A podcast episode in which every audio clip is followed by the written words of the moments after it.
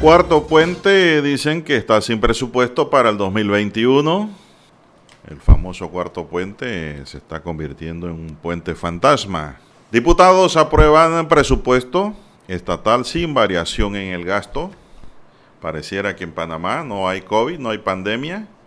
Todos los presupuestos de la empresa privada han sido golpeados duramente.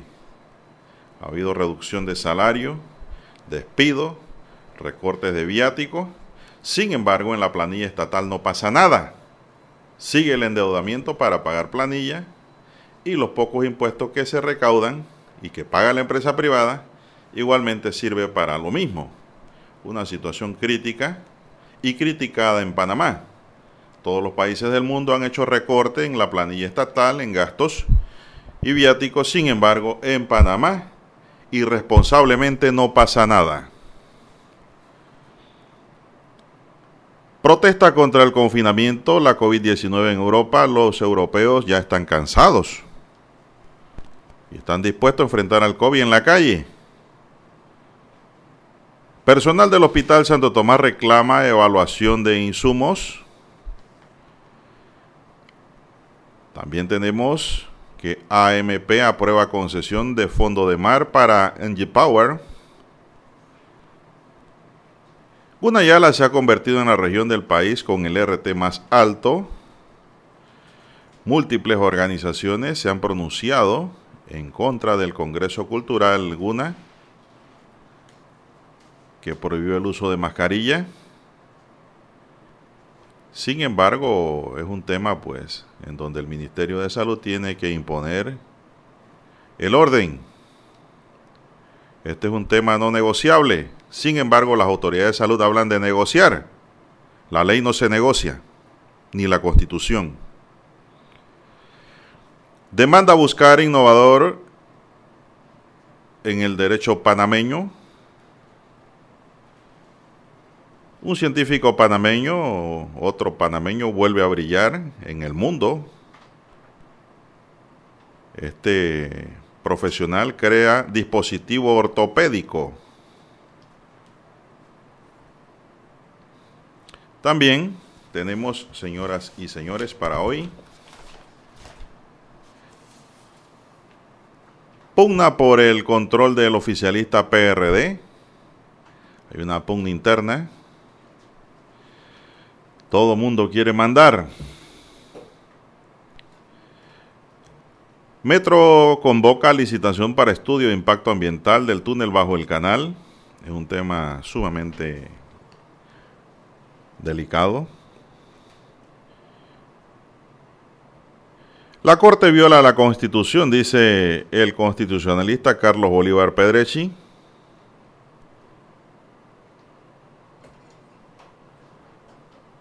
Pues al parecer, según el jurista y maestro de todos estos magistrados que hoy ejercen, dice que parece no haberse enterado del artículo 215 de la Constitución que señala que el objeto del proceso es el reconocimiento de los derechos consagrados en la ley sustancial. Sin embargo, pues esto lo dice porque la mayoría de los fallos se, van por la forma y no el fondo, que es en donde se reconoce el derecho. La última parte, es mi interpretación. Otro acribillado lo atacaron en un lavauto. Siguen cayendo muchos panameños ante la ola de violencia que no hay mano dura en la policía ni en el Ministerio de Seguridad que lo pare.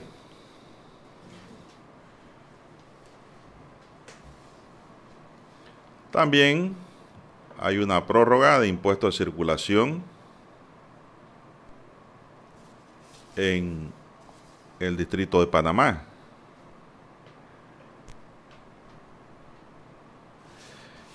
Y para los amantes del mundo del deporte, dice, al Barcelona le urge ganar para seguir en competencia. Bien, amigos y amigas, estos son solamente titulares. En breve regresaremos con los detalles de estas y otras noticias. Good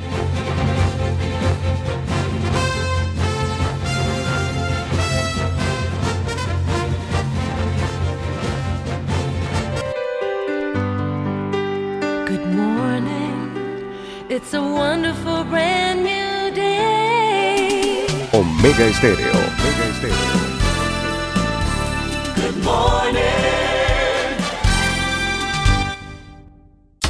El mundo nos escucha www.omegastereo.com Nosotros investigamos profundamente para informar mejor. Eso quiere decir que en cada corregimiento, como en todo el territorio nacional, nuestros oyentes conocen la verdad completa de lo que ocurre en Panamá y el mundo.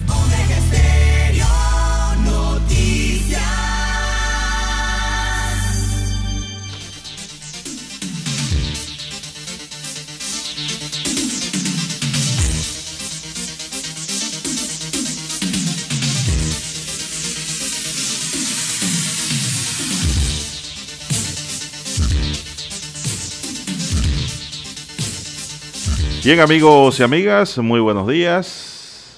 Hoy es miércoles 28 de octubre del año 2020. Eh, en el tablero de controles nos acompaña don Daniel Araúz Pinto, el orgullo del Valle de los Lagartos. Y en la mesa informativa les saludamos. César Lara y Juan de Dios Hernández Sanjur para iniciar esta jornada informativa. Agradeciendo a Dios Todopoderoso por esa oportunidad que nos regala de poder compartir una nueva mañana y de esta forma llegar a sus hogares, acompañarles en sus vehículos y además donde quiera que usted se encuentre a esta hora de la madrugada o del día en el mundo entero. Gracias por escucharnos, gracias por esperarnos, gente pensante, gente inteligente que todos los días nos esperan. Pedimos para todos salud, divino tesoro, seguridad y protección ante tantos peligros de toda naturaleza que nos rodean, así como la sabiduría que es fuente esencial para no cometer eh, errores y si se cometen que no sean errores graves, así como también, pues, pedimos que Dios todos los días nos renueve la fe, nos dé fe cierta, además nos dé caridad perfecta, eso es muy importante, así es. Haz el bien y no mires a quién. Olvídalo. Porque si tratas de hacer bien para favorecerte y sentirte bien contigo mismo, no, no tiene gracia. Haz el bien y déjaselo al Señor, como si nada hubiese pasado. Dios bendice al dador alegre, acuérdese eso. Y con esto no quiero decir que usted tiene que andar por ahí con la cartera en la mano repartiendo plata. Usted puede dar un saludo a la distancia. Te puede dar un buen gesto cuando va conduciendo para que crucen los peatones, para que salga el taxista maleducado que le tira el carro a todo el mundo, ¿no? Que no tiene formación tal vez. Dele un ejemplo y olvídelo. Que Dios se encarga de todo lo demás.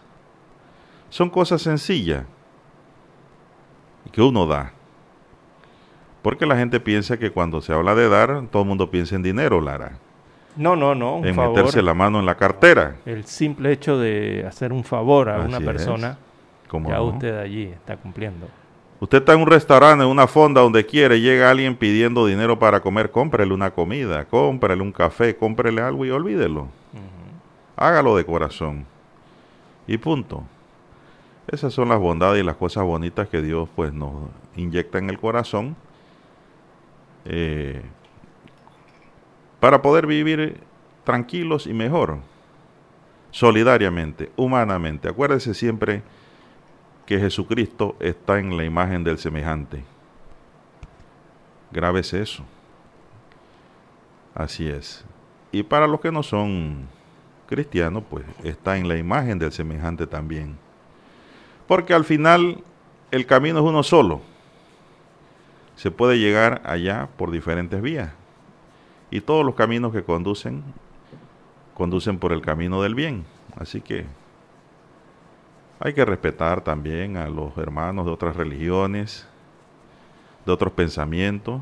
Eso es muy importante para la convivencia pacífica y el buen vivir del que siempre hablamos. Lo dejo con esa reflexión iniciando esta mañana, indicándole que mi número de contacto es el WhatsApp doble seis catorce catorce cuarenta y cinco doble seis 14 14 45. Allí me pueden escribir, gustosamente les respondo. Para su aporte también valioso que se espera todos los días. Uno no lo sabe todo, todos los días somos estudiantes, estamos aprendiendo y eso es muy importante para cualquier consulta, pregunta, interrogante de cualquier tema legal. Le damos respuesta también, por cortesía de la mesa. Don César Lara está en el Twitter y don César aconseja a las divorciadas para que retomen otro camino, Lara. Dígame usted si no es así.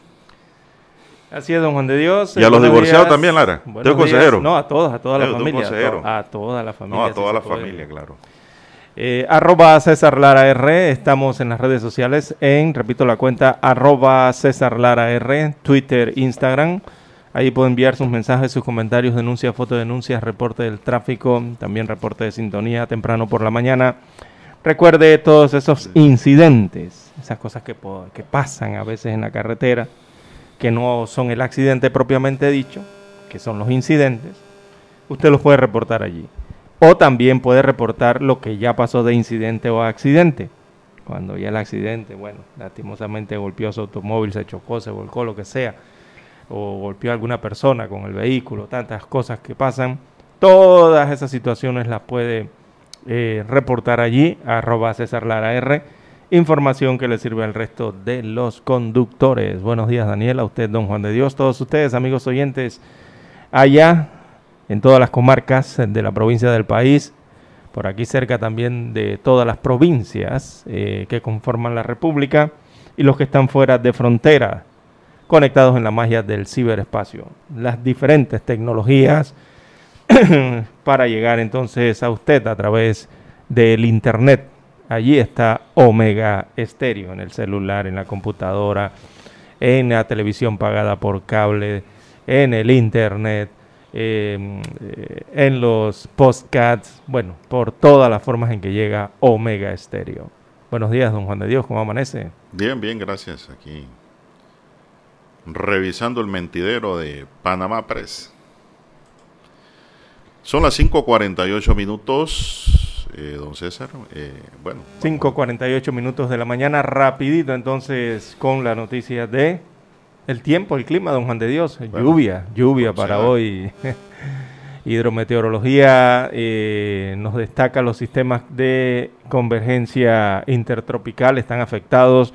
Hay baja presión también y todo eso sigue afectando el clima para nuestro país. Así que habrá lluvias en el Caribe y en el Pacífico de diversa intensidad y en diversos sectores de la República, así que usted se podrá encontrar en la mañana con aguaceros en el Caribe, por la tarde algún tipo de chaparrón con actividad eléctrica y en la noche eh, lo que por eso, por lo que ha pasado en la mañana y en la tarde con la lluvia, también se esperan otras lluvias ligeras intermitentes en el sector del Caribe, eh, más dirigidas hacia la comarca de Gunayala y la provincia de Bocas del Toro principalmente. Si usted está en el Pacífico, bueno, el pronóstico también le indica lluvia para el día de hoy. Eh, a pesar de que en las mañanas habrá cielo parcial nublados eh, con episodios nubosos, habrá eh, lluvias con actividad eléctrica sobre las costas y cordilleras de Darién, también en el Golfo, la Bahía de Panamá y en el sector costero de la provincia de Veraguas. Para la tarde, eh, producto del calentamiento diurno, eh, se esperan entonces nublados con aguaceros acompañados con actividad eléctrica sobre el Golfo, la bahía de Panamá, la cordillera de Darién, también sus costas, en Panamá Este, en Panamá Norte, Panamá Centro y alrededores, la provincia de Panamá específicamente lluvia para la tarde, eh, sobre las cordilleras de Panamá Oeste y Coclé también se espera la misma situación sobre el centro y sur de Veraguas, acá en el Pacífico. Los macizos montañosos de Azuero también presentarán esa condición y la cordillera de Chiriquí, además de la comarca Nave Buglé.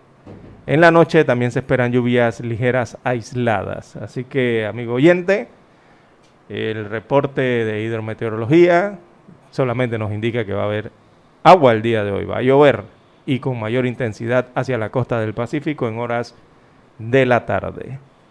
Así estará el tiempo para el día de hoy. Por lo menos aquí en Ciudad Capital, Don Juan de Dios, amanece hoy bastante despejado. Cielo abierto entonces. Bien, las 5.50 minutos eh, de la mañana en todo el territorio nacional. Hacemos una breve pausa y retornamos con las informaciones locales. Omega Stereo tiene una nueva app. Descárgala en Play Store y App Store totalmente gratis. Escucha Omega Stereo las 24 horas donde estés con nuestra nueva app. En centrales telefónicas, la casa del teléfono es tu mejor opción. Te asesoramos y ofrecemos buena atención. Con años de experiencia trabajando para ti. La casa del teléfono, ubicados en Via Brasil y Vista Hermosa. La casa del teléfono, líder en telecomunicaciones. La casa del teléfono,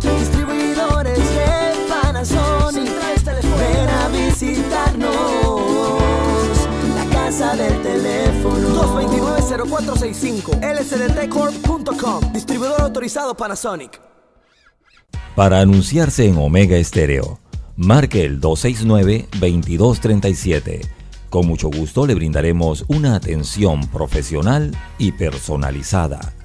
Su publicidad en Omega Estéreo.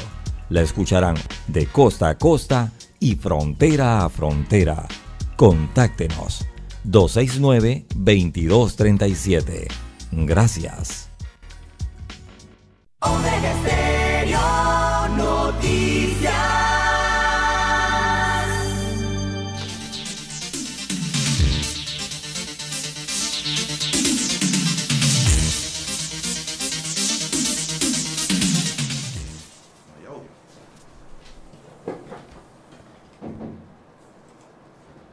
Bien, amigos oyentes, las 5.53 minutos eh, de la mañana en todo el territorio nacional. Bueno, Panamá reporta 12 defunciones por COVID-19 en las últimas 24 horas. Según el informe de la última jornada, también se registraron 671 casos eh, positivos. Fueron los reportados por las autoridades de salud en el informe vespertino entregado ayer. Así que estas cifras de muerte fueron, eh, vamos con el registro primero general, tenemos que las muertes subieron a 12 el día martes, según el informe. Panamá registra un máximo de 6 muertes por coronavirus en los últimos tres días. El 24 de octubre se reportaron 6 fallecidos, mientras que los días siguientes se repitió la cifra de 5 decesos. Estas cifras de muerte fueron más eh, bajas eh, que las reportadas en las últimas semanas, de acuerdo a las gráficas de torre aquí de las estadísticas de las autoridades de salud. Desde que se reportó entonces el primer caso positivo el 9 de marzo pasado, hace más de siete meses, Panamá acumula 130.422 casos confirmados de coronavirus y acumula 2.650 muertes eh, por esta enfermedad en el país. Esas son las cifras acumuladas. Para este martes eh, se registraron 671 casos nuevos de COVID, los reportados ayer, luego de que se realizaran 6.999 pruebas de detección de contagio. De allí salieron 671 casos. Eh, es lo que se tiene entonces en cuanto a las cifras. Pero hay un RT de punto 92, Lara. 12 fallecidos. Déjame seguir viendo la- los cuadros aquí. El RT... Bueno, no, ten- no tengo el cuadro del RT aquí, don Juan de Dios. ¿Usted lo tiene allá?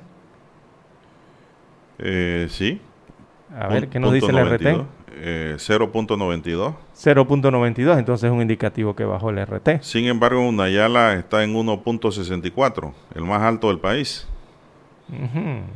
Y allá entonces está la polémica por el uso de la mascarilla y la prevención y la medicina tradicional. Pero dicen que esa decisión, los conocedores de las normas eh, comarcales dicen que esa decisión no es obligante.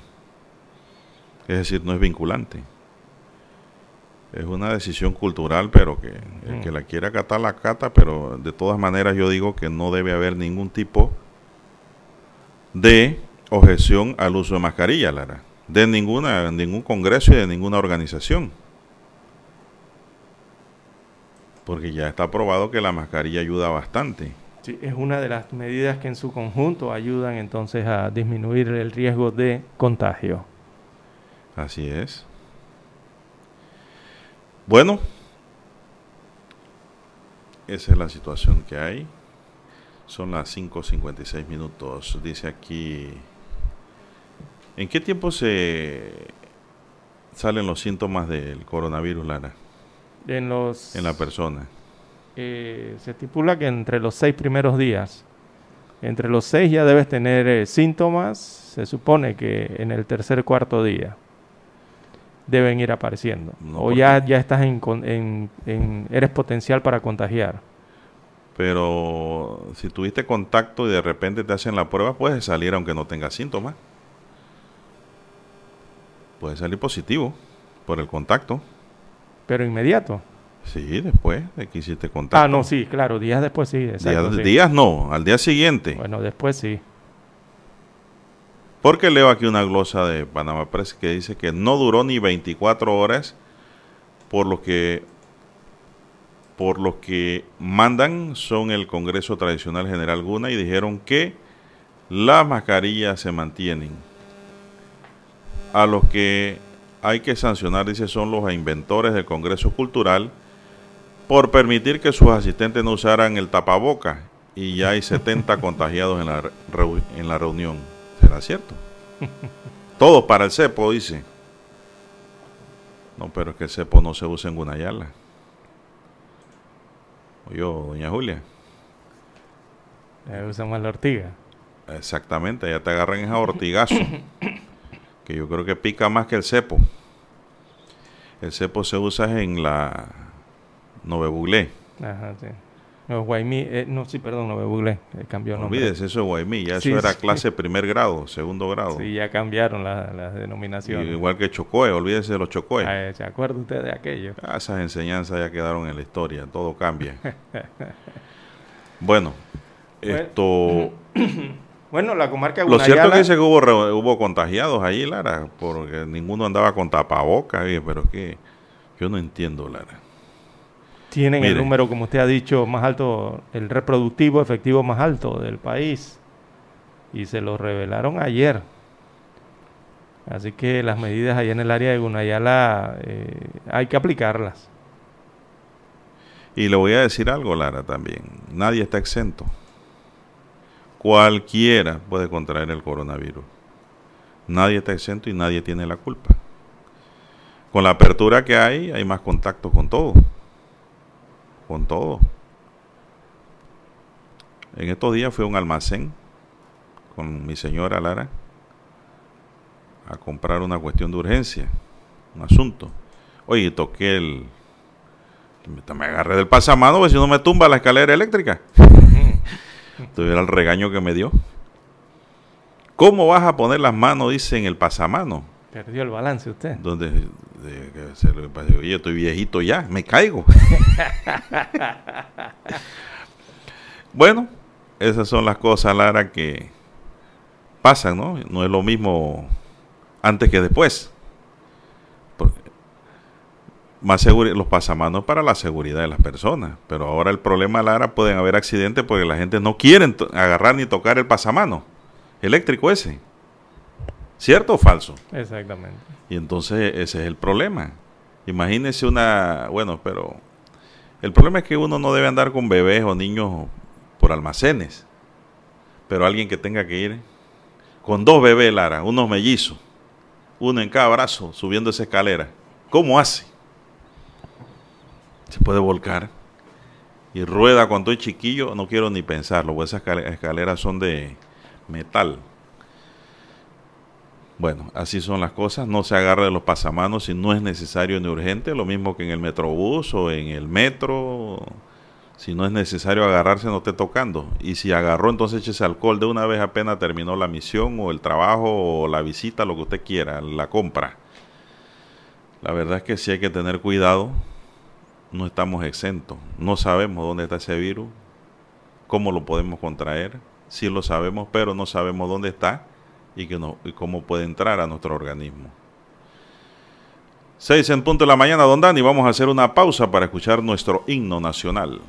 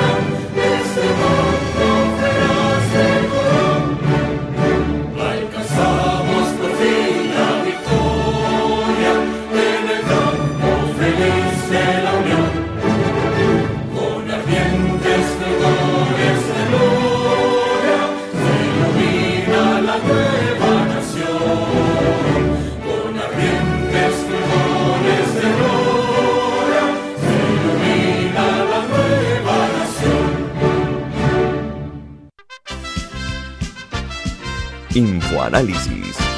De lunes a viernes, de 7 y 30 a 8 y 30 de la mañana por los 107.3 FM de Omega Estéreo. Con Guillermo Antonio Adames, Rubén Darío Murgas y Milton Enríquez. Infoanálisis. El programa para gente inteligente como usted.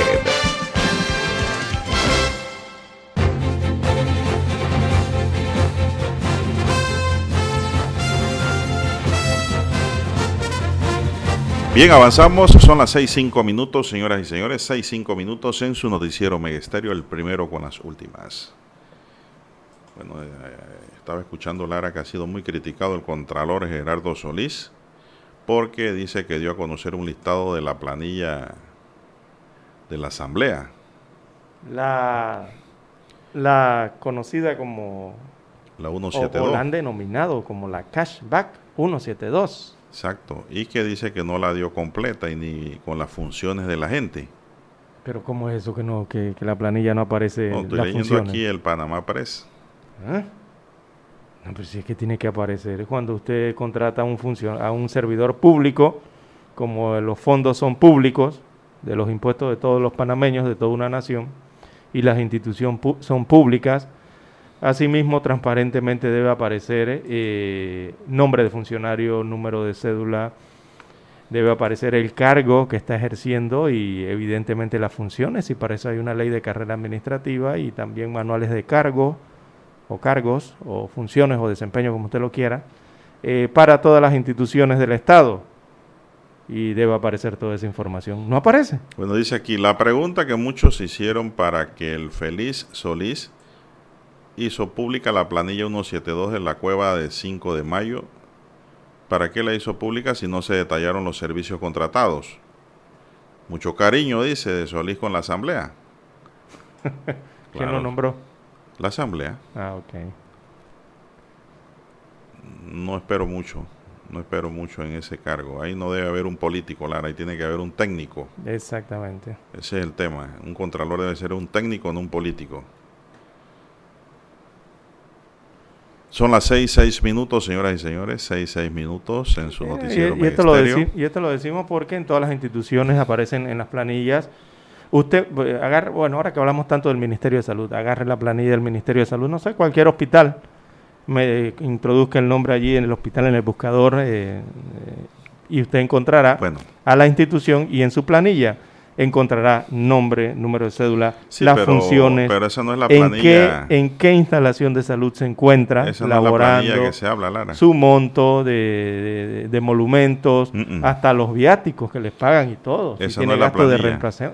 Pero aparecen así. No, yo me, me refiero a que en la mayoría de las planillas gubernamentales aparece de esa forma. Esas son las planillas oficiales ya, pero las planillas temporales y de servicios profesionales no aparecen. Esas son las planillas secretas. No están en ninguna página. y, y- y el dinero es distinto, la forma en que se tramita es distinta. me imagino. Mm. Y La lo- forma en que se hace el cheque Y es los pagos distinta. son gordos. Es distinta la forma en que Si se... esa planilla la ponen en la página, la gente se va a revelar, los Ajá. funcionarios, porque va a haber gente que no hace casi nada o nada eh, con unos salarios gordos. ¿Y este qué hace? ¿Este qué es? Y, y entonces el que está zurrado trabajando en una institución de gobierno, sirviendo de verdad, ¿qué va a hacer? Va a bajar la guardia. Entonces, eh, por eso que creo que guardan esos silencios. No debería ser y no debe existir esas planillas gordas tampoco. Porque eh, eso es un saqueo al Estado, Lara. Realmente, es un saqueo. Y toda esa porquería se acaba con una constituyente. Pero de verdad. Sí, no hay de otra aquí en Panamá. De verdad. Bien, dice, buenos días, la gente está bajando poco a poco la guardia. Ayer en los pueblos, dice, gente comiendo al aire libre, echando cuento, otros fumando y la nariz sin cubrirse con la mascarilla. Aquí me reporta un oyente del 1391 y eso es verdad. Eso lo hemos visto. La gente como a muchos pues no no, no, no, no, no, mantienen las medidas. Yo sé que nadie puede comer con tapaboca puesto, Es que... es- es que- pero evitemos la aglomeración. Si usted puede comprar su comida para llevar, cómprela para llevar y cómasela allá en un lugar seguro. que va a seguir esta polémica por el tema del uso o no de las mascarillas. Por ejemplo, ayer eh, la diputada del PRD, que es del, casualmente de Gunayala, de uno de los circuitos de Gunayala, Petita Ayarza se llama, eh, tras esa polémica por la prohibición del uso de la mascarilla, adivine lo que recomendó. ¿Usted qué cree que recomendó la diputada a su pueblo? Yo escuché que ella tiene una propuesta de ley sobre la medicina tradicional. Bueno, la diputada Ayarza instó a no usar las mascarillas. Fue lo que dijo ayer. ¿Sí? Y e instar, e instar a respetar la medicina tradicional indígena, refiriéndose al proyecto que ustedes señala ha escuchado. Y esta señora ha resultado ser más politiquera que de lo que yo pensaba, Lara. De veras. Lo que yo le escuché no le encontré sentido. En ningún lado. Bueno, dice la diputada eh, Ayarza que eh, ella ha presentado un proyecto de ley o hay un proyecto de ley en la Asamblea Nacional eh, para proteger la medicina tradicional en el país y promover el respeto a los conocimientos de la medicina tradicional indígena específicamente. Y ella ha dicho ayer, si la pandemia no ha podido tener la eficacia de un medicamento para solucionar, nuestra medicina tradicional está a la disposición y que se pueda hacer un estudio porque estos conocimientos tradicionales están a la vanguardia. Cierro comillas, fue lo que expresó la diputada Ayarza el día de ayer. Aclaró que la prohibición del uso de la mascarilla es una protesta. Hay muchas veces de que no entienden que las mascarillas producen una infección hasta en la cara. No es que no quieran, sino que están eh, viendo cómo va a prevalecer nuestra medicina indígena. Cierro comillas, eh, declaró la diputada de Gunayala. Un tema cultural en este sector del país. Así que, bueno, es lo que ha dicho, le, ha dicho a su pueblo, o instó a no usarlas, por lo menos en la comarca de Gunayala. No creo que el resto del país o el resto de las provincias eh, vaya a prestar la atención a esta recomendación. Eh, pero es lo que ha dicho la diputada Petita Ayarza en la Asamblea Nacional. Ella defendió el no uso de mascarillas, por lo menos entre la población guna. Eh, le agrego yo eso, ¿no? Eh, así que así están las autoridades allá en la comarca Gunayala, en donde el RT subió y en donde lamentablemente, mire, lo que pasa es que yo creo que este es un tema de ver cómo está la comarca, cómo tienen sus infraestructuras, la forma en que viven, las distancias, todo esto. Recordemos que la comarca Gunayala o o la comarca lastimosamente forma parte de los territorios eh, en donde más pobreza se encuentra y eh, donde hay un estado de salud subyacente. Re- Recordemos que eh, muchas de estas poblaciones viven en comunidades aisladas, un poco más remotas, y la problemática ahí es que el problema de los servicios de atención de salud son difíciles de alcanzar, ¿verdad? O tienen quizás una capacidad más limitada, o, en algunos lugares simplemente ni existen. Así que cuando tú estás en un, en un lugar así, don Juan de Dios, en una región así, con esas condiciones, eh, y te hablan de una epidemia, hay que ver entonces, hay que, hay que tomar conciencia. Porque no vas a tener, no es como acá en las provincias que de, de pronto tú tienes el acceso a médicos, a enfermeras, a más instalaciones de salud cercanas a ti. No, en las comarcas no ocurre así. Eh, y en cuanto al tema de la prevención ocurre igual. Eh, las, las instituciones no están cerca a las comunidades para prestar los servicios de prevención, estos que se llevan, que usted vea a los funcionarios recorriendo barriadas, in- eh, vacunando, hisopando y haciendo distintas eh, modalidades para la atención de la salud. En las comarcas es más difícil, por lo tanto hay que cuidarse más. Y creo que la mascarilla, como las otras medidas de, bio- de bioseguridad, les pueden servir mucho. Pero bueno, vemos que allá al parecer no las quieren. Las 6.14, 6.14 minutos de la mañana en todo el territorio nacional. Hacemos la pausa y retornamos. Avanzamos, son las 6.17 minutos, 6.17 minutos, don César. ¿Qué más hay para la mañana? Dice aquí Lara que piden modificar ley de carrera administrativa para pagar prima. Esto es un tema que está como en un limbo. Muchas instituciones lo consideran que está en un limbo también. No sé si has oído hablar de eso, de la prima antigüedad de los servi- servidores públicos, Lara. Mm, no, no, ilústrenos un poco más. Bueno, pese a que el Tribunal Administrativo de la Función Pública no ha empezado a funcionar, los servidores públicos podrían recibir sus pagos por primas de antigüedad si se aprueba en la Asamblea Nacional una propuesta que busca modificar la Ley 23 de 12 de mayo de 2017 presentada por Juan Carlos Varela, inherente a la carrera administrativa y que crea dicho ente. El Tribunal Administrativo de la Función Pública no está funcionando debido a que el Ejecutivo está en mora con la designación de dos de los tres magistrados que deben conformar la entidad. Al no estar en función, los servidores públicos no pueden solicitar el pago de su prima, derecho reconocido a los funcionarios permanentes, transitorios, contingentes o de manera administrativa, y de otras carreras públicas y leyes especiales consagradas en el artículo 5 de la Ley 9 de 20 de junio de 1994. En ese sentido, el diputado perredista Leandro Ávila cuestionó la falta de interés de parte en marcha de poner en marcha el tribunal y a la vez presentó una iniciativa que plantea la modificación del artículo 137 a fin de que el pago de la prima de antigüedad no esté ligado a la puesta en funcionamiento del tribunal. Ávila explicó que hay muchos funcionarios que quieren salir del gobierno pero no han podido porque temen que no se les reconozca sus derechos. El gobierno de Varela dio vida al tribunal que debía empezar a funcionar en 2018 pero no hizo los nombramientos correspondientes, lo cual quedó en manos de la gestión de Cortizo, quien tampoco ha dado señales de vida para este tribunal. De los tres magistrados, ya uno fue designado por la Asamblea y ahí se nombró, ¿se acuerda Lara? A Nelly González. Ah, ese es de la... Eso es lo que eh, se refiere a que hay derecho a una semana de salario por cada año laborado en, en- en el gobierno. Es ese, ¿verdad? Sí, a Es quien sin embargo el presidente de la Comisión de Presupuesto, Benicio Robinson, le pidió que regresara a su función en el legislativo.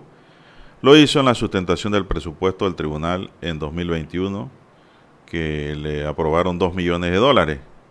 La razón, Robinson informó que pedirá al Ejecutivo eliminar el presupuesto de ese tribunal ya que no está en funciones.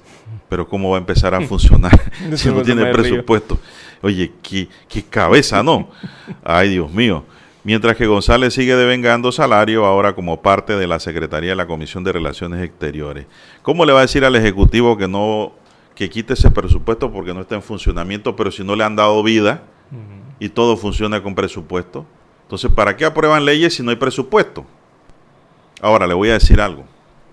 Eso que dice la nota aquí de que la prima de antigüedad no se puede pedir porque no existe el tribunal funcionando, Pero eso si es la falso. ley existe. Eso es falso. Todo funcionario que termine, que no sea de mando y jurisdicción, que termine sus funciones en una institución pública, Lara, De la forma en que la termina. sea de la forma que sea, De despido, cualquiera causa. despido, renuncia, jubilación, abandono, como usted quiera, tiene derecho a una prima de antigüedad. Bien. Esa prima de antigüedad se la tiene que pedir a la institución. Si la institución se la niega, usted, de acuerdo a lo que establezca la ley 38 y lo que establezca alguna ley especial institucional para efectos de la recurrencia, o sea, el camino donde hay que ir en caso de que te nieguen en primera instancia una petición, puede ser la reconsideración o apelación, si se puede. Eso lo determinará su abogado. Una vez fallado esa vía y ese tribunal no tiene vida, usted se puede ir a la sala tercera de lo contencioso administrativo de la Corte Suprema de Justicia y reclamar su derecho allá, Pero cuando llega allá. cuando se agote la vía. Exacto. Eso se puede hacer, porque hay derecho, hay una ley. Exacto. Pero ¿qué ocurre en Panamá? Si el tribunal no está funcionando, tú se puede ir directo a la sala tercera.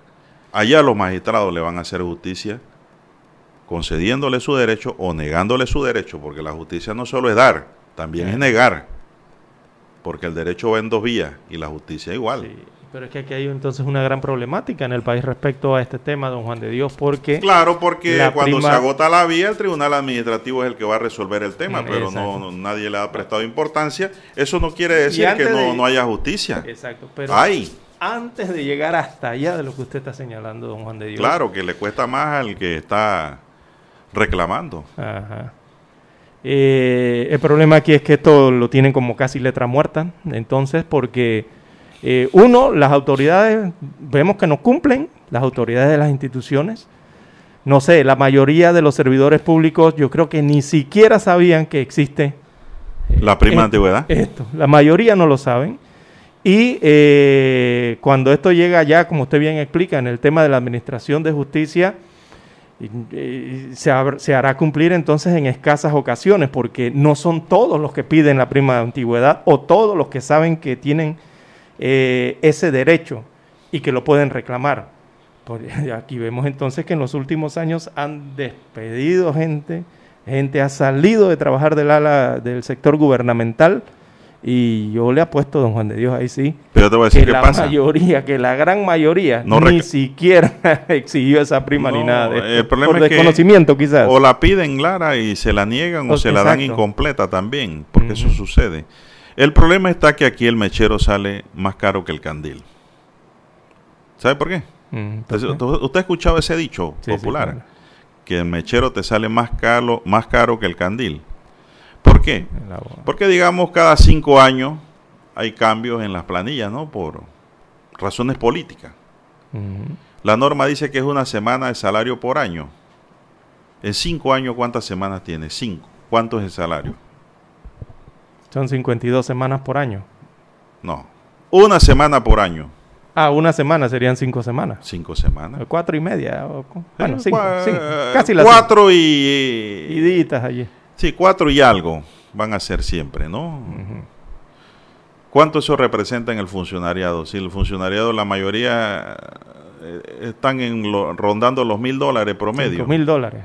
Póngale, unos ganan 600, otros ganan 1400 y así se va. Pongamos uno de mil, pues, promedio. Eh, mil. uno de ¿Para promedio. arriba o para abajo? Bueno, multiplique. Cinco semanas. Cinco por... eh, son cinco mil. ¿Cómo va a ser cinco mil? Pero es una Cinco semana se- por año, ¿no? Una semana de salario. Por año. De mil es 250. ¿Una semana de salario o, o es el salario? Una semana de salario Ah, por año. Ah, no, entonces. Poniendo un ejemplo, hipotéticamente hablando de mil dólares. Son 250 ujú. en cinco años. Vamos a redondearlo a cinco años. 250 por cinco, ¿cuánto es? Mil. 250. Ujú, exacto, le agrega el cero. Entonces usted se va a buscar un abogado, pues necesita un abogado. ¿Usted cree que el abogado le va a tomar ese caso? Al menos que sea familia o amigo que meta ahí una, como quien dice, un, un zapayazo para ayudar al otro amigo, porque ahí que va a cobrar. Entonces,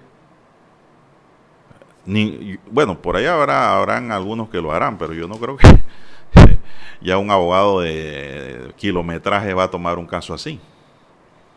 No, no, no. 1250. Vas a hacer una gestión administrativa, Lara, porque no te la dieron. Te la van a negar. Y encima de eso, después que la niegan, te vas a la sala tercera de lo con- contencioso administrativo, otro proceso. ¿Cuánto vale ese proceso ahí arriba? no baja de 2.500 Ujú. dólares. Entonces te sale más caro el mechero que el candil. Entonces se pierde el asunto. El Estado se queda con ese derecho al trabajador. Mejor explicado, no creo que yo lo pueda hacer. Yo, no sé otra persona. Yo por- estoy hablando por mí. ¿Estamos claros, no? O sea, eh, nada más para esclarecer, entonces la ley establece que es una semana de salario Por año. por cada año. O sea, no es el mes O de fracción. Exacto. No es, fracción de no, semana. no es el mes de salario, es una semana de salario. Es una semana. Ah, ok, entonces para aclarecer allí, porque eh, eh, estaba algo confuso entre si era un mes o, o ahora, como usted señala, una semana. Y la ley establece que es una semana de salario por cada año laborado. Así es. En el, en el ¿Quiénes servicio pueden pelear? público. El que tenga 30 años, Lara. Exacto, De allá para- servicio. ya para arriba sí es un poquito más, ¿no? 30 años. Hay un fallo reciente de la Corte Suprema de Justicia en donde yo leo bastante jurisprudencia, en donde ese fallo eh, señala claramente de que la prima de antigüedad se paga íntegra, porque algunas instituciones han querido pagarla del 2014, 2016 para acá, cuando se aprobó la ley. Pero la Corte ha dicho claramente que se tiene que pagar desde el día 1. Hay un fallo que ya habla sobre, sobre la materia. Y ese fallo es de Cecilio Sedalice, que es un especialista en derecho laboral y administrativo. Yo lo dejo hasta ahí, a manera de información. Son las 6.27 minutos, señoras y señores. 6.27 minutos. ¿Qué más tenemos? Eh, tenemos el cambio Don Juan de Dios. Vamos a los periódicos. Bien, amigos oyentes, el diario La Estrella de Panamá titula para hoy Presupuesto del Estado para la vigencia fiscal 2021 a último debate legislativo. Durante una sesión de cinco horas y con la presencia del ministro de Economía y Finanzas Héctor Alexander, los diputados aprobaron en segundo debate el presupuesto del Estado del próximo año que asciende a 24.192 millones de dólares. Hoy se realizará el tercer y último debate. El ministro Héctor Alexander dijo ayer en el Pleno de la Asamblea, abro comillas, le cito, el aumento de la deuda para el 2020 y 2021 es bien justificable en un país que no tiene banca central y en medio de una pandemia. Cierro comillas, dijo el ministro Héctor Alexander. Bueno, el presupuesto general del Estado aumentó con respecto al del año anterior y el del año anterior eh, en medio de una pandemia. Yo creo que los recortes debieron venir desde la elaboración del presupuesto, en medio de la pandemia que tenemos. Bien, en más títulos del diario La Estrella de Panamá pugna por el, P- por el control del PRD, este es el partido oficialista. Aparece fotografía de Pedro Miguel González en primera plana del diario La Estrella de Panamá, hablando de renovación. Así que el secretario general del PRD consideró que si hubiese un candidato de consenso para ocupar el cargo máximo del colectivo, estaría dispuesto a no buscar la reelección. Hay una disputa en el PRD que todavía no se ha terminado entre los que creen el partido electoral y clientelista que tenemos y el partido institucional, programático e, e ideológico que queremos. Así lo dijo Pedro Miguel González, así que la nueva directiva se elegirá el próximo, eh, será la elección en octubre del año 2021. Así que parecen haber dos corrientes entonces allí o dos tendencias por la disputa del control del Partido Revolucionario Democrático. En más títulos para la mañana de hoy del diario La Estrella de Panamá, la ONU reclama medidas drásticas y urgentes para contrarrestar el cambio climático en el planeta. También eh, Metro convoca licitación para estudio de impacto ambiental de túnel bajo el canal. Estos se refieren a la línea 3 del metro. También para hoy en la Estrella de Panamá, Fondo Monetario Internacional recomienda flexibilizar ley de trabajo. El organismo financiero internacional consideró que la República de Panamá debe flexibilizar la ley de trabajo para la contratación de personal extranjero. Mientras, el Banco Interamericano de Desarrollo BID, por su parte, pide mejorar las recaudaciones de impuestos, al considerar que son las más bajas de la región, aquí en la República de Panamá. No se asuste, don Dani. Dani quedó preocupado allá del otro lado del vidrio por lo que recomienda el FMI y lo que recomienda el BID para la República de Panamá. Bien, la Corte viola la Constitución, dice Pedrechi. Aparece su fotografía también en portada de la Estrella de Panamá, la del constitucionalista Carlos Bolívar Pedrechi. Él consideró que la Corte Suprema de Justicia en muchas de sus decisiones parece no haber enterado del artículo 215 de la Constitución, que señala, el objeto del proceso es el reconocimiento de los derechos consagrados en la ley substancial, dice el constitucionalista Carlos Bolívar Pedrechi, refiriéndose a cómo vienen los fallos de la Corte, si se atiende más la forma o si se atiende más el fondo. Bien, en Café La Estrella, eh, una ley de cultura para fortale- fortalecer la democracia es el título de esta sección. Así que la recién aprobada Ley General de Cultura será sancionada por el presidente de la República, Laurentino Cortizo, y eso será el próximo martes 3. Destaca hoy la estrella de Panamá como anuncio. También aparece eh, en el rotativo el cuadro COVID-19, eh, destaca 130.422 casos confirmados, 671 casos nuevos reportados ayer, 2.650 fallecidos. Este es el acumulado entonces de muertes a lo largo de la pandemia. Destaca entre paréntesis en pequeño que ayer fallecieron 12 pacientes más en las últimas 24 horas por la enfermedad de COVID. Y también marca el número de 106.440 pacientes o personas recuperadas. Bueno, aquí le hace falta eh, la cifra de los casos activos, que son los pacientes portadores actuales del virus, para poder entonces tener todas las cifras completas. No la tiene.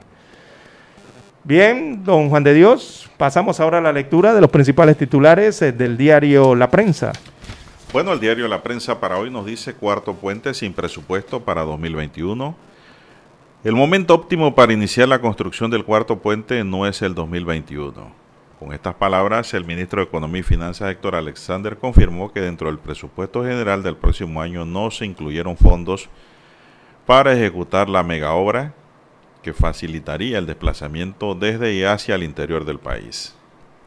El proyecto se correrá hacia adelante, indicó Alexander, diciendo o haciendo mención al periodo de construcción, pero sin definir una fecha exacta.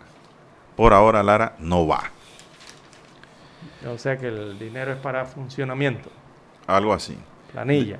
Diputados aprueban presupuesto estatal sin variación en el gasto. Te lo acaba de decir. planillas. El Pleno de la Asamblea Nacional aprobó ayer en segundo debate el proyecto de presupuesto general del Estado para 2021 que asciende de que asciende a 24.192.4 millones de dólares con un incremento de 103 millones de dólares con relación al presupuesto original.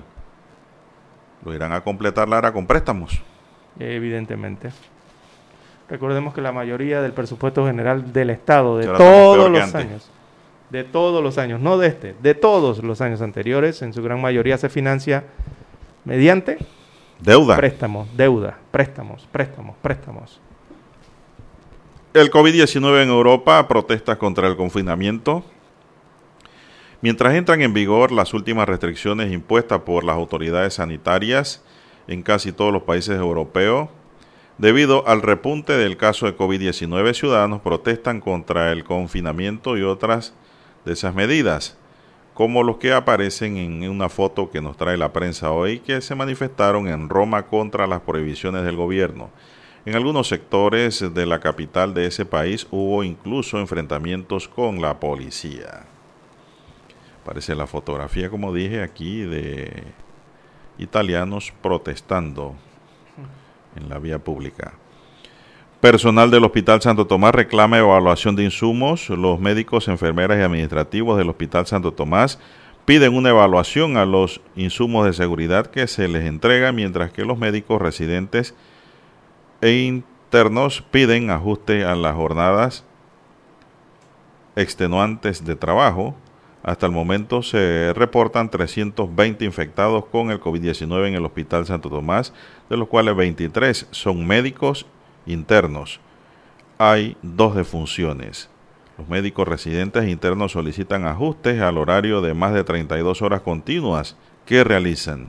Esto es demasiado, Lara. ¿Quién aguanta 32 horas sin parar? Esto, ¿Qué piensan? ¿Que son robots? Ahí es donde tienen que estar las autoridades. Después cometen errores y nadie quiere pagar los daños. Tenemos que la Autoridad Marítima de Panamá aprueba concesión de fondo de mar a Engie Power. Una concesión de fondo de mar en Colón aprobó la Junta Directiva de la Autoridad Marítima de Panamá, la sociedad Engie Power Group Panamá, que preside José Dapelo, socio de Alfredo Mello Alemán en la planta de gas natural de NG Power en Telfer. Bueno. Gunayala, la región del país con más RT, con el RT más alto, dice hoy el diario La Prensa. El Ministerio de Salud informó ayer que el número promedio de transmisión del virus en el país bajó a 0.92 de 1.02 que marcó la semana anterior. Sin embargo, la comarca Gunayala tiene un RT de 1.64, el más alto del país. Ayer el corregimiento de Narganá registró 39 nuevos contagios y el pasado lunes reportó 29. Demanda busca innovar en el derecho panameño. La demanda de inconstitucionalidad interpuesta ayer ante la Corte Suprema de Justicia por la periodista Flor Mirachi contra las expresiones de la diputada Zulay Rodríguez no pretenden castigo, indemnización o sanción alguna. Lo que buscan es que una vez, de una vez por todas, los magistrados reconozcan el estado de indefensión de los ciudadanos ante los diputados y le pongan un punto final. Arboleda entra en la recta final de la preparación en los deportes. Científico panameño crea dispositivo ortopédico, dice la página Panorama. Al Barcelona le urge ganar para seguir en la competencia en la Champions y crece Festival de Cortometraje Hayat pese a la pandemia. Amigos y amigas, estos son los titulares de primera plana del diario La Prensa y concluimos con la lectura de los principales diarios que circulan a nivel nacional. Bien, son las 6:44 minutos, señoras y señores, 6:54 minutos. En todo el territorio nacional. Bien, las redes sociales dice cómo hacer entender a los indígenas. eh, Lea, lea, lea, de léala nuestro con, con ganas, así como a no, es que no. es que estoy aquí, Léala con ganas. estoy moviendo el cursor. Ahora sí. ¿Cómo hacer entender a los indígenas de nuestro país? Póngale ganas. Respecto a las medidas sanitarias que debemos tener frente a una pandemia que no es de Panamá, sino que es mundial y peligrosa, dice un amigo oyente. Bueno, esa respuesta se las tiene que dar el Ministerio de Salud eh, al, pueblo indígena. Eh, suponemos que se van a reunir o van a tener algún tipo de comunicación con las autoridades de la comarca Nave, eh, perdón, Gunayala en este caso, hacia el Caribe, hacia el oriente del país. Y allí tendrán que emitir, digámosle, vamos a colocarlo así, una respuesta mm, culturalmente apropiada para el pueblo indígena, eh, Nave Buglé. Y yo le incluiría eh, capacitar a, los indígenas. Eh, por allí tienen que ir las soluciones y tienen que ir las respuestas. Siempre hemos dicho desde un inicio aquí, don Juan de Dios, que el COVID-19 es una pandemia de comunicación prácticamente.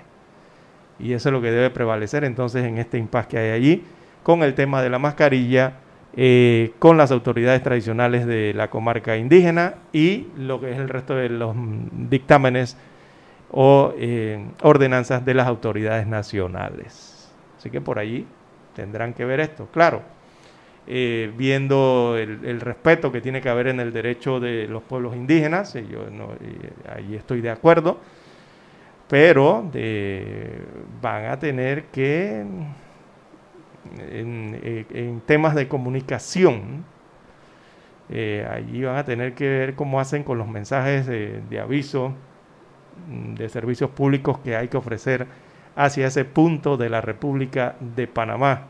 Y, y hay que informar entonces a los pueblos indígenas, ¿verdad? Y correctamente sobre el tema de lo que es este virus, lo que es esta epidemia y lo que dentro de la pandemia a nivel mundial que estamos viviendo eh, puede afectar tanto esos territorios, esas comunidades, como al resto del país. Claro, siempre con el debido respeto, ¿no? A el tema de eh, los pueblos indígenas, el derecho del libre consentimiento que tienen. Bien, las 6.47, 6.47 minutos eh, de la mañana en todo el territorio nacional. Es que cuando se vaya, don Juan de Dios, el problema es cuando las autoridades van a estas comarcas a, a tratar de solucionar X problemática, que ya de por sí es el primer punto de agenda.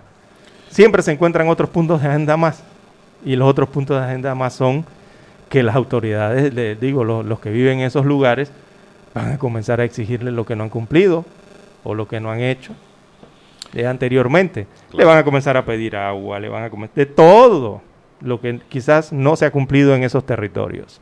Adicional a la problemática existente. Pero que el agua no hay que pedirle, el agua del Estado la debe llevar. Exacto, exactamente, es el cumplimiento, es el cumplimiento, ¿no? Eh, y todas esas mejoras de acceso, de, por lo menos al agua, al, al saneamiento, a- a- no sé, en el caso de salud serían eh, centros de salud y tantas otras cosas más eh, en los pueblos indígenas, eh, se lo van a pedir inmediatamente. Y recordemos que son comunidades bastante remotas, ¿no? El problema es que, bueno, hay comunidad, hay, hay grupos indígenas que viven, yo no sé si llamarlo grupos Lara, grupo por la etnia, pero viven separadamente y lejos, Sí. uno de otro. Exacto. Eso se va para la comarca Nove. Eh, en Gunayala se vive más en comunidad, en agrupación. En islas, exacto. No, y en agrupación, ¿no? Más agrupados en las islas y trabajan más en el- la parte continental. Así es. Eh, la, la- eh, la parte agrícola la hacen en, la- en en el territorio continental, pero viven dentro de las islas. Están enfrente, ¿no? Por supuesto. Eh, hay cosas básicas para evitar la propagación de una epidemia, las autoridades de salud lo saben y bueno, eso es lo que tienen que ir a hablar con los indígenas. Bueno, y hablando de temas interesantes vinculados a la salud, México acoge petición para investigar viaje de directivos de la Caja de Seguro Social. La Fiscalía General de México admitió tramitar una asistencia judicial solicitada por el procurador de la Administración Rigoberto González como parte de la investigación que adelanta por el viaje de tres miembros de la Junta Directiva de la Caja de Seguro Social. Dicho periplo podría estar relacionado con un contrato adjudicado por la Caja de Seguro Social el 7 de abril pasado y cuatro días después suspendido para el almacenamiento y distribución de medicinas. Fuentes de la Procuraduría de la Administración confirmaron que ésta recibió una nota de la Fiscalía Mexicana en la que informó sobre el trámite de la petición de González para investigar la actuación de los directivos y la manera como se gestionó el viaje. González también recibió un informe de la Junta Directiva de la Caja sobre la participación de los directivos en un viaje en que según el documento fue pagado por autoridades mexicanas. La investigación se inició el 22 de junio a petición eh, por un- una publicación del diario La Prensa sobre el viaje de tres directivos. El citado contrato fue otorgado por 168 millones al Consorcio Salud y Control conformado por la empresa mexicana Intercontinental de Medicamentos S.A. de CB y por la panameña PMG Logistics Corp. La primera empresa es investigada en México por contratos irregulares. Bueno, así que en México acogen la petición, pero esto es una investigación administrativa, Lara. No es de carácter ordinario, correspondiente a la esfera penal, sino de carácter administrativo, para conocer cómo se dio el viaje. No sé. ¿Qué fruto rendirá eso? Son las 6.51 minutos, señoras y señores, 6.51 minutos en su noticiero Mega Estéreo, el primero con las últimas. Bien. Bueno, el saludo a la familia Sánchez, Lara, que nos escucha en Tambo. ¿Usted sabe dónde es Tambo? Así es, don Juan de Dios, hacia el norte coclesano, Sí, como no, hacia la región de montañas, Toabré, Así es. distrito de Toabré. Bien, las 6.51, 6.51 minutos de la mañana en todo el territorio nacional. Bueno, la verdad es que este re- reportaje del Fondo Monetario Internacional combinado con el- las recomendaciones del Banco Interamericano de Desarrollo para Panamá, eh, bueno, son una amplia página que tiene la estrella de Panamá. Eh, bueno, habría que leerlo primero para poder dar algún tipo de opinión, pero en síntesis, están pidiendo el Fondo Monetario, por un lado, eh, flexibilizar la ley laboral en Panamá, eh, bajo el argumento de que se requiere contratación de personal extranjero en nuestro país, imagínese usted. Y por el otro lado, el Banco Interamericano de Desarrollo BID eh, está pidiendo el mejoramiento de las recaudaciones de los impuestos nacionales en la República de Panamá, eh, porque consideran que aquí el impuesto es muy bajo, o lo que se recauda, por lo menos la recaudación es muy baja en la República de Panamá, y, y recomiendan esto para que haya una mejora, ¿no? Suponemos en el tema que tiene que ver con los recursos para poder eh, eh, que el país se desarrolle o se mantenga en funcionamiento. Imagínese usted, flexibilizar la ley de trabajo para permitir la contratación de personal extranjero. Hey, ¿Qué hacemos con la cantidad de panameños que están aquí desempleados y la cantidad de extranjeros que han llegado que también forman parte del ejército de desempleados ya? Estas son las cosas que yo no entiendo todavía. Increíble, pero es parte de la recomendación. Habría que leer el artículo para ver los puntos específicos, pero bueno, está muy extenso para leerlo en este momento. Las 6.53, 6.53 minutos de la mañana en todo el territorio nacional. Pregunta un oyente al doble seis catorce catorce cuarenta y cinco, mi línea directa de WhatsApp. Dice, ¿don César Lara sabe algo sobre el día 4 como día feriado? El día 4 de noviembre. Sí. Como feriado, bueno, Sí. es un día de fiesta nacional por la bandera. 3 de noviembre eh, sí es feriado nacional y el 5 de noviembre es feriado nacional, descanso. El del 4 no hemos tenido mayor conocimiento. Bueno, el del 4 es con trabajo para la empresa privada. Exacto. El gobierno nacional declaró feriado el próximo 4 de noviembre, Día de los Símbolos de la Nación. El decreto ejecutivo 417 de 27 de octubre de 2020, publicado ayer en Gaceta Oficial con firma del presidente de la República, ordenó el cierre en todo el país de las oficinas públicas, nacionales y municipales. En tanto, en Gaceta Oficial también se publicó el decreto ejecutivo 416 que ordena el cierre de las oficinas públicas y municipales a partir de las 12 pm del día 2 de noviembre, fecha en que se conmemora el Día de los Difuntos. Ajá. El Día de los Difuntos. Por cierto, eh, observé que municipio, por lo menos de Panamá, ha salido a dar recomendaciones en cuanto al Día de los Difuntos. La semana pasada hablábamos de esa temática, ¿no? Que observábamos que no se había dado ninguna recomendación o estipulaciones para el tema de las visitas de los cementerios. Quiero aclarar que ambos días hay trabajo en la empresa privada, tanto el 2 como el 4, Así es. para todos los que tienen sus contratos activados, ¿verdad? Hay trabajo. Bien, Son las 6:55 la alcaldía, minutos. La alcaldía de Panamá eh, señala un comunicado, busca evitar aglomeraciones, dice, en los cementerios municipales al conmemorarse el 2 de noviembre próximo el Día de los Difuntos en el país. Allí la Dirección de Servicios de Comunidad del municipio eh, viene a recomendar entonces a los deudos conservar la burbuja familiar, algo parecido a lo que se hace con la playa.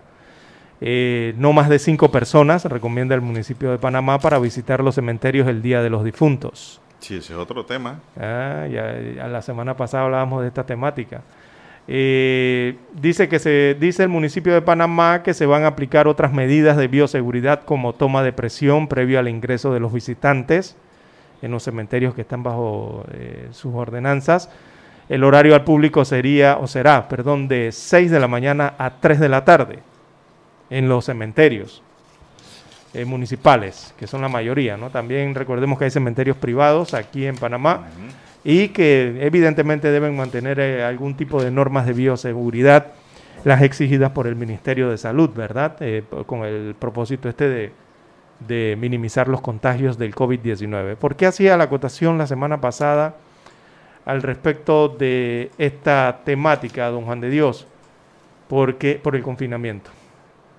Recordemos que aquí en Panamá hemos pasado un largo confinamiento, una cuarentena muy extensa de casi, bueno, fueron casi ocho meses, siete meses y tanto, eh, en que eh, lastimosamente, como señalábamos la semana pasada, eh, hay más de 200 2.650 personas que han fallecido por la pandemia, por el COVID, pero hay otra cantidad mayor a esa que ha muerto también por otras causas en Panamá. Y la problemática ha sido que por la falta de movilidad, las restricciones que han existido, la larga cuarentena que ya hablábamos, evidentemente muchos, miles, miles de familiares eh, van a estar ansiosos o van a moverse durante estos días del difunto previos o posteriores hacia los cementerios en la República, de la República de Panamá. ¿Por qué?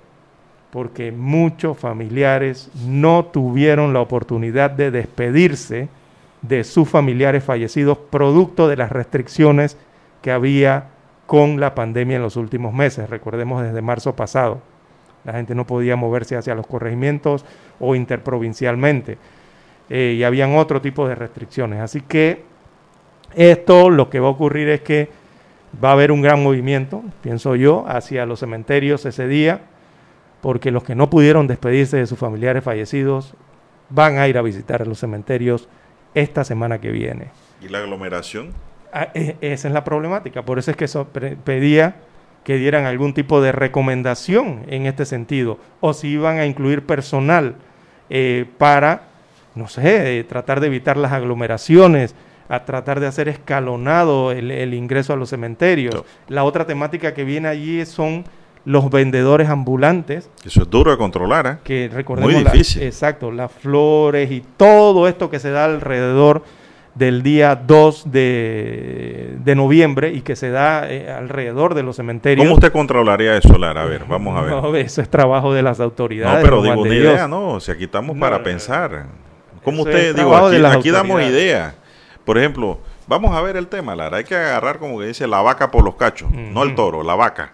Hay que agarrarla por los cachos. Esto. Control en entrada a los cementerios me parece inoportuno, inadecuado. ¿Verdad? Claro. Primero sí. tiene que haber un decreto para empezar a establecer el orden, ¿no? ante una tradición familiar como Porque esa. si no hay un decreto que regule la materia y que sea publicado, Lara, bien publicado y dado a conocer, no solo publicado, sino bien expuesto a la opinión pública, dado a conocer, la gente pues no va a entender el asunto o, o no va a estar informada. Esa es la palabrita clave. Por ahí hay que partir. Dos, ese control en la entrada del cementerio como que no funciona. Me parece que deben haber inspectores dentro y viendo los- las aglomeraciones. Y si en el decreto se habla que pueden estar por, qué sé yo, seres queridos tanto, puede llegar el inspector y decir, aquí hay mucha gente. Salga un grupo. Y cuando este grupo se va, entre el otro. Exactamente. Eso Digo, por una parte. dando ideas, ¿no? No es que va a el- ser así. Eso es el mismo día. O hacer una recomendación de que eh, hagan durante la semana, antes del primero o después del primero de noviembre, la visita. Ahora, yo para pienso, evitar aglomeraciones. también pienso, Lara, que no es como usted lo pinta. Cuidado que este año haya más abandono que todos los años. La gente no va a ir al cementerio Mm. para evitar las aglomeraciones. ¿Por qué? ¿Por qué usted tiene que ir el día 2 de los difuntos a visitar a su Uno, deudo? uno, uno. Yo hago esa pregunta. ¿Por qué? Si todos los días del año para, para- es igual que el día del padre, el día de la madre, el día de los difuntos. Entonces evitemos aglomeraciones y vayamos otros días al cementerio. Nadie te lo va a prohibir. Esas deben ser Esa es una salida inteligente. Bueno, yo no voy a ir este 2 porque eso va a estar lleno, pero voy, a ir otro el día. 29 o voy a ir día. el 4 o el 5. Otro día para evitar la aglomeración. Vámonos con la, eh, a Estados Unidos con la voz de América y buenos días, América. Esta es Omega Estéreo.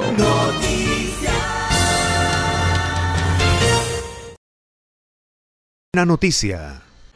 El Metro de Panamá estará recibiendo el 16 de diciembre las propuestas de las empresas interesadas en realizar el estudio de impacto ambiental que marcará las pautas que tendrá que seguir la construcción del túnel que permitirá que la tercera línea del metro pase por debajo del canal de Panamá.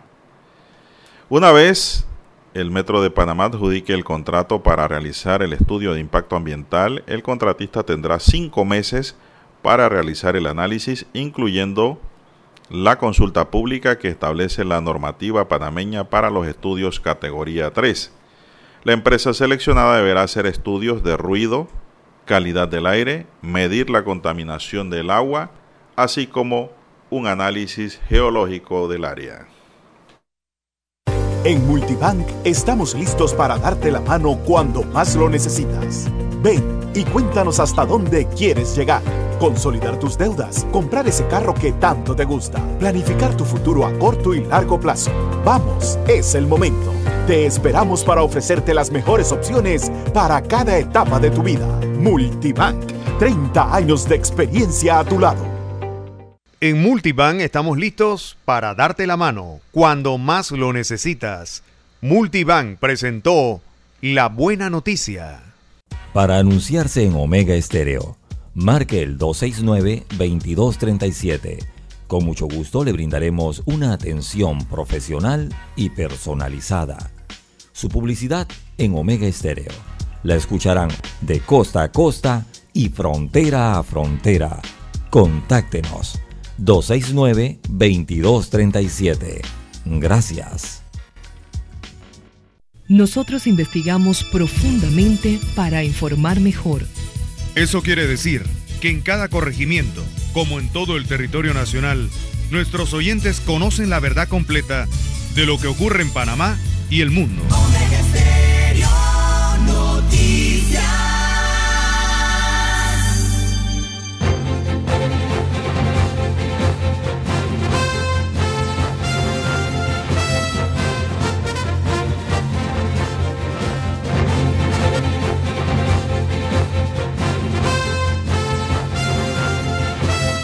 Bien, las 7.7, 7.7 minutos de la mañana en todo el territorio nacional. Bueno, también a nivel internacional, don Juan de Dios, una revistita rápida, lo que pasa en el continente, eh, por el cono sur, allá en Argentina, el expresidente de Bolivia, Evo Morales, recordemos que él está en Argentina, eh, él dice que su regreso a Bolivia será posiblemente el 9 de noviembre. Así lo ha dado a conocer el expresidente eh, boliviano. De su eventual retorno entonces se concretaría a través eh, de la frontera terrestre con Argentina, eh, país donde se encuentran refugiados desde diciembre del año 2019. Así que nada de aviones, ni de jet, ni de nada de esto, por tierra. Así lo ha dicho, hay varias propuestas, los movimientos sociales van debatiendo y posiblemente el regreso será el 9, dijo desde la Quiaca, en Argentina, a Villazón, Bolivia. Así que dijo Morales que podría ser la posible ruta ¿no? entre ambos países de forma terrestre para llegar, eh, regresar a Bolivia el 9 de noviembre.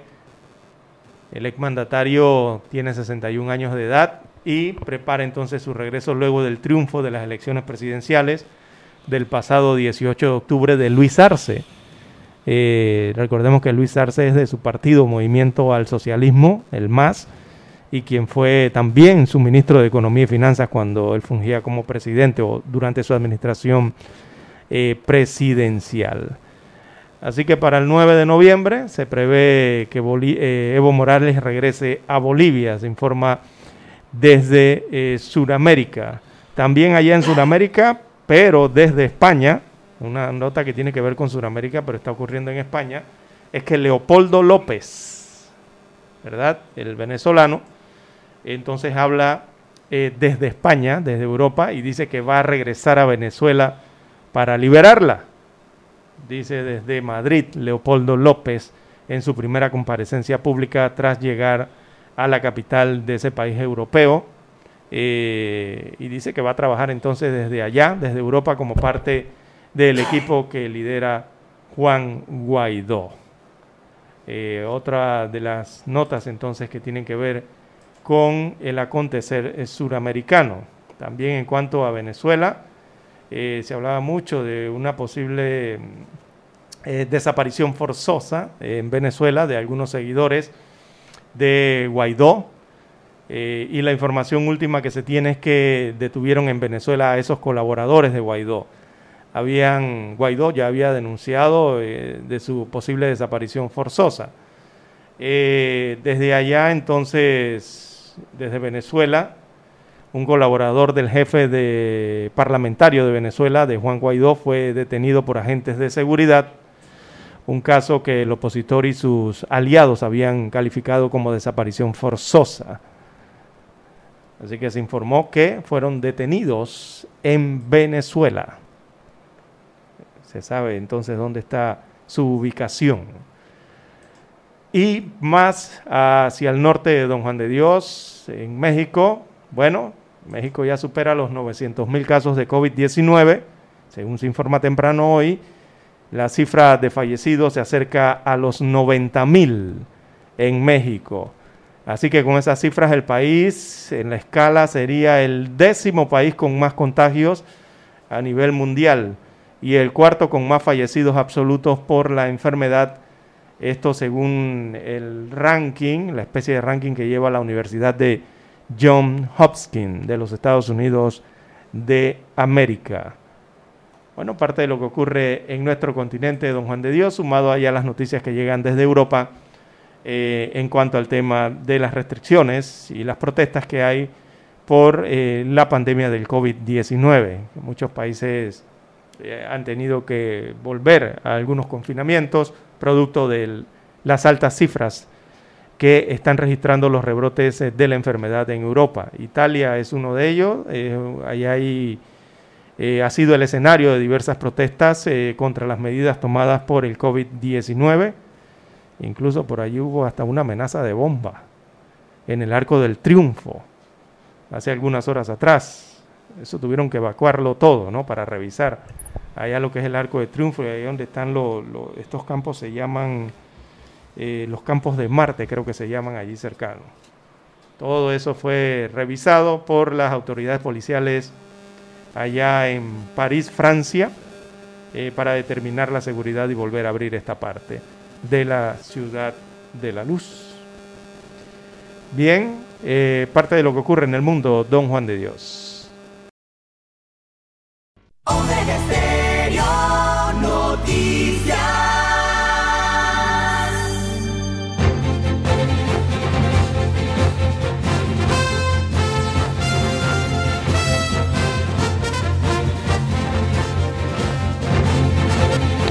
Bueno, seguimos, 7, 16 minutos. Los Dodgers de Los Ángeles consiguieron anoche en el sexto juego el título de la Serie Mundial, el séptimo de su historia y el primero desde 1988, después de haber llegado al clásico por tercera vez en las últimas cuatro temporadas. El título de este año los Dodgers lo sumarán a los que la franquicia ganó en 1955, Lara, en el año que usted nació. 1959, 1963, 1965 y 1981, además del de 1988. Pero que se le ha convertido en el más deseado y esperado después de haber sido el equipo dominante de la Liga Nacional durante los últimos ocho años, como lo demuestran los ocho banderines consecutivos que tiene la División Oeste en su vitrina. Es decir, llegaban, pero no conquistaban. Los Dodgers registraron el mejor récord en las mayores durante esta temporada, reducida a 60 partidos de los tradicionales 162 debido a la pandemia del coronavirus. El equipo angelino del viejo circuito tuvo que superar su peor momento durante la serie del campeonato de la Liga Nacional cuando estuvieron abajo con 1-3 frente a los Bravos de Atlanta, los que finalmente eliminaron en 4-3, vinieron detrás hacia adelante. Sin embargo, los Dodgers reivindicaron el poder ofensivo demoledor y su gran picheo para conseguir los tres triunfos consecutivos que los puso en la Serie Mundial por vigésima cuarta vez en su historia deportiva. El piloto Dave Robert y los Dodgers perdieron la Serie Mundial en 2017 y 2018 frente a los Astros de Houston y Medias Rojas de Boston antes de ganar este título en sede neutral en el Glove Life Field en Arlington, Texas, convirtiendo, convertido en un campo de burbuja.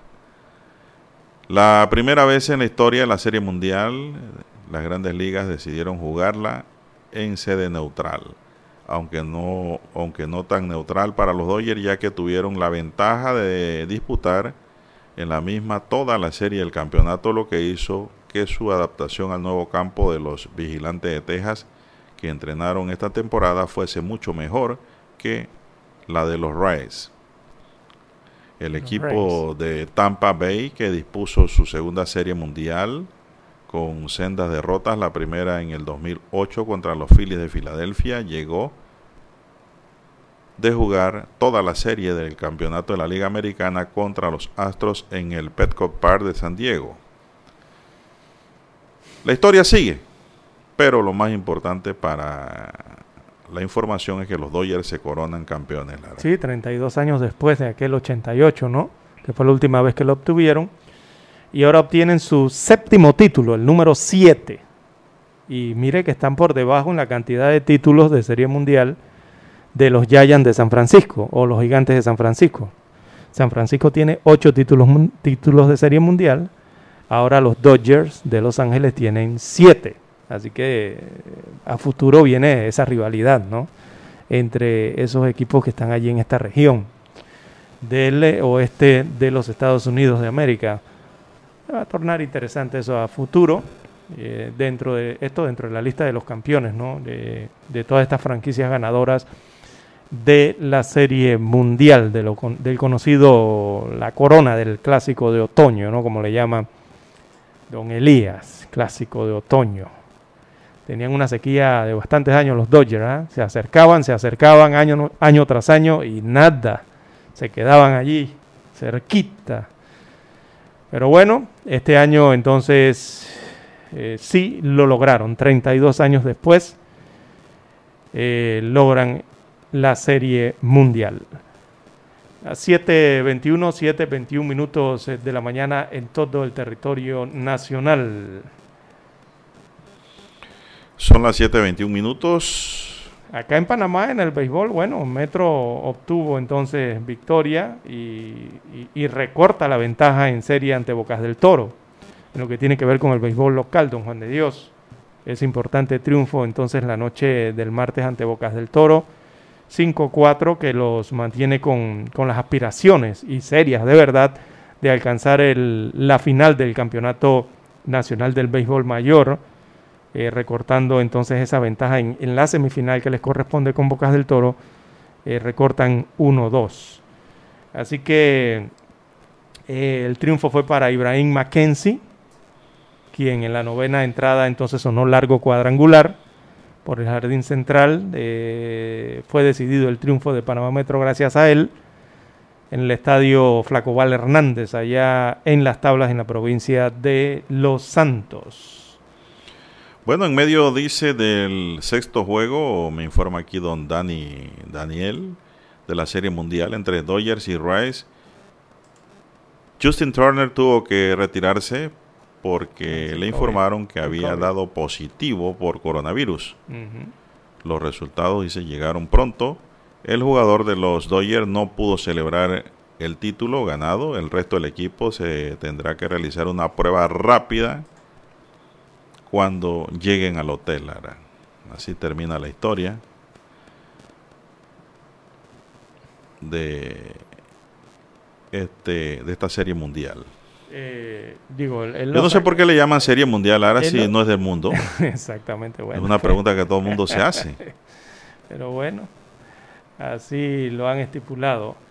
Este Justin Turner eh, había dado positivo al COVID, ¿no? Y, pero estuvo al lado de sus compañeros al final, ¿no? De su familia también durante la celebración del triunfo de los Dodgers de Los Ángeles, a pesar de que lo sacaron del, de, del cuadro titular. Eh, por ahí aparecieron sus fotografías junto al, al, a este trofeo ¿no? que, que, le entregan en la MLB al equipo. Y allí lo mostró entonces en algunas fotografías con sus familiares. A pesar de haber dado positivo entonces al COVID-19. Bien, las 7.23, 7.23 minutos de la mañana en todo el territorio nacional. Bueno, también tenemos que para manejar el precio o mantener el precio de la tarifa del metro SA, el gobierno ha desembolsado cerca de 86.964 86.000, este número está raro, ¿eh? El gobierno ha desembolsado, Lara, 86 millones 964.974 dólares en los últimos tres años. Sí, puede estar por ahí, sí. O sea, 86.9, casi los 87 millones. Mm, sí, está de ese monto, de unos 29 millones, Exacto, sí, millones corresponden al subsidio que recibió el metro de enero a septiembre de este año. El monto de subsidio se ha incrementado con el pasar de los años, ya que en el 2017 se hablaba de 223 millones por año, pero el mismo incremento a 23.7 millones en el 2018 y 34 millones de dólares en el 2019. Las estadísticas de la empresa revelan que de enero a septiembre de 2020 se ha dado una baja en el traslado de usuarios, ya que solo movilizan 41 mil, solo movilizaron 41.501.758 usa- usuarios, lo que ha generado 16.009.758 en esos tres años, en ese mismo laxo, pero en el 2019 unos 90 millones 221.577 usuarios usaron el metro, lo que generó 34 millones 32.422 dólares. Bueno, algunos se preguntarán si aquí nada más somos 4 millones, pero es que están contando las veces, Exacto. los pasajeros, ¿no? Y, y esta nada Usted más. pudo haber viajado muchas veces y se le cuenta Exacto. y da esa cantidad de... Pero Y, esta- y estas son las veces que pasa su tarjeta para utilizar el metro, o sea, Sí. para utilizar el sistema eh, que tiene que ver con ferrocarriles o, o metro, pues. Hay que ver la otra parte del subsidio que tiene que ver con el autobús del Metrobús, que es otra cantidad de subsidio aparte. Aquí nada más le estamos dando los datos No, de la del metro. te voy a decir, de la del eso, metro. no sé que cómo- también en el Metrobús son un subsidio alto, millones de dólares, más de 20 para arriba, millones de dólares en, en subsidios a la, a la tarifa del transporte público ¿no? terrestre.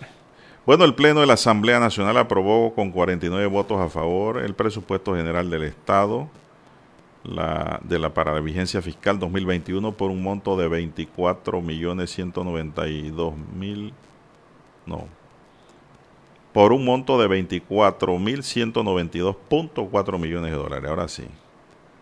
Este proyecto de ley recibió tres votos en contra de los diputados Gabriel Silva, Edison Brosa y Juan Diego Vázquez, quien cuestionó la aprobación del uso de viáticos hasta 600 dólares por día para los ministros, mientras que hoy en día existen panameños que mueren de hambre. Yo estoy de acuerdo con lo que dijo el profesor Juan Jovanel Lara, que no debe haber Sí, reducción señor. de 100 dólares, sino suspender los viáticos. Y- Solamente eh, Exacto. usar viáticos cuando de verdad se requiere Sí, yo creo que el país, que el está, funcionario viaje. mm, el país está pasando por una pandemia, Si ahora existe la telecomunicación. una situación bien complicada económica en el país, eh, de todos los ciudadanos. Y don Juan de Dios, eh, aunque se eliminen los viáticos dentro del presupuesto general del Estado, eso no es ni siquiera un pellizco al monto que tiene el presupuesto de, ¿cuánto dijo usted? 24 mil. 24 mil millones de dólares promedio, ¿no? Es el presupuesto para el año 2000, eh, aprobado 2021. La verdad es que aquí se requieren eh, mayores ahorros que el ahorro de un rubro de, de- de viáticos eh, que al final no son ni más, ni más ni menos en millones. Aquí el ahorro que se requiere son de miles de millones, don Juan de Dios. El Estado lo sabe, la ciudadanía lo sabe. Pero no hace nada el gobierno, que Exactamente. encabeza Nito Cortizo y los que también cogobiernan. Porque aquí no solo está gobernando Nito Cortizo, Lara. Aquí también hay, un, hay otra gente que gobierna y le tuerce el brazo cuando le da la gana. Miembros de la Asamblea. Así es, hay que ponerse creativos en este tema del presupuesto general del Estado. Eh, eh, hay que apretarse el cinturón, lastimosamente es así. Eh, la situación lo amerita el medio, en medio de la pandemia en que estamos. Y no simplemente le está pasando a Panamá, le está pasando a todos los países del mundo, incluso a los países industrializados, los países de primer mundo, don Juan de Dios, esos que tanto hablan Francia, Estados Unidos, Inglaterra, Japón, escoge el que usted quiera. eh, están teniendo problemas de déficit presupuestario. Pero han hecho, han hecho sacrificio y reducción en, la, en los gastos estatales, Lara, en los gastos de, que funcionamiento. algunos- adicional que algunos tienen la maquinita para imprimir, ¿no? De dinero. No la tiene Panamá. Aquí no, aquí no se ha hecho nada. Pero acá hay que ap- apretarse el cinturón, don Juan de Dios, y apretárselo de verdad. Eh, la situación lo amerita. También el ministro de Economía y Finanzas estuvo ayer en la Asamblea Nacional para el tema del proyecto 474, que es la ley que modifica la ley de responsabilidad social fiscal. Y ayer fue escalofriante las cifras que dio el ministro. Él dijo que la deuda pública de Panamá estaría pasando de 36.300 millones de dólares al cierre de este año, pasaría a 40.400 millones el próximo año y a 50.200 millones para el año 2025. Están hablando de 50 mil millones de dólares, don Juan de Dios, en deuda, según lo reveló el propio ministro de Economía y Finanzas, Héctor Alexander, en la Asamblea Nacional. Estamos estimando que estaría creciendo la deuda hasta el año 2025. Podría llegar a eso de los 50 mil 200, eh, 50 mil 7.30 minutos. 200 millones de dólares. Pero Dani, me da la señal ahí cuando llegan los muchachos de Infoanálisis. Parte de lo que dijo el ministro de Economía y Finanzas entonces también señaló que el porcentaje de la deuda, Producto Interno Bruto o el PIB, estaría alcanzando niveles superiores al 60%. Eso es más de la mitad. Eh, busque usted el Producto Interno Bruto del país, por donde lo quiera ver, per, cápita, per cápita nominal, y calcule el 60%. Ahí le estará hablando de los miles de millones de dólares, que son más de la mitad de lo que indicaría esa cifra que usted encuentre. Así que según el porcentaje, entonces esto lo dejaría en 20 puntos porcentuales más arriba de la ecuación ideal que es del 40%. Bueno, el proyecto de ley estará fijando entonces nuevos topes a los límites del déficit de gobierno. Daniel Arauz nos acompañó en el tablero de controles y en la mesa informativa les acompañamos. César Lara. Y Juan de Dios Hernández Sanjur. Gracias, señoras y señores, por su atención. Ya viene Infoanálisis.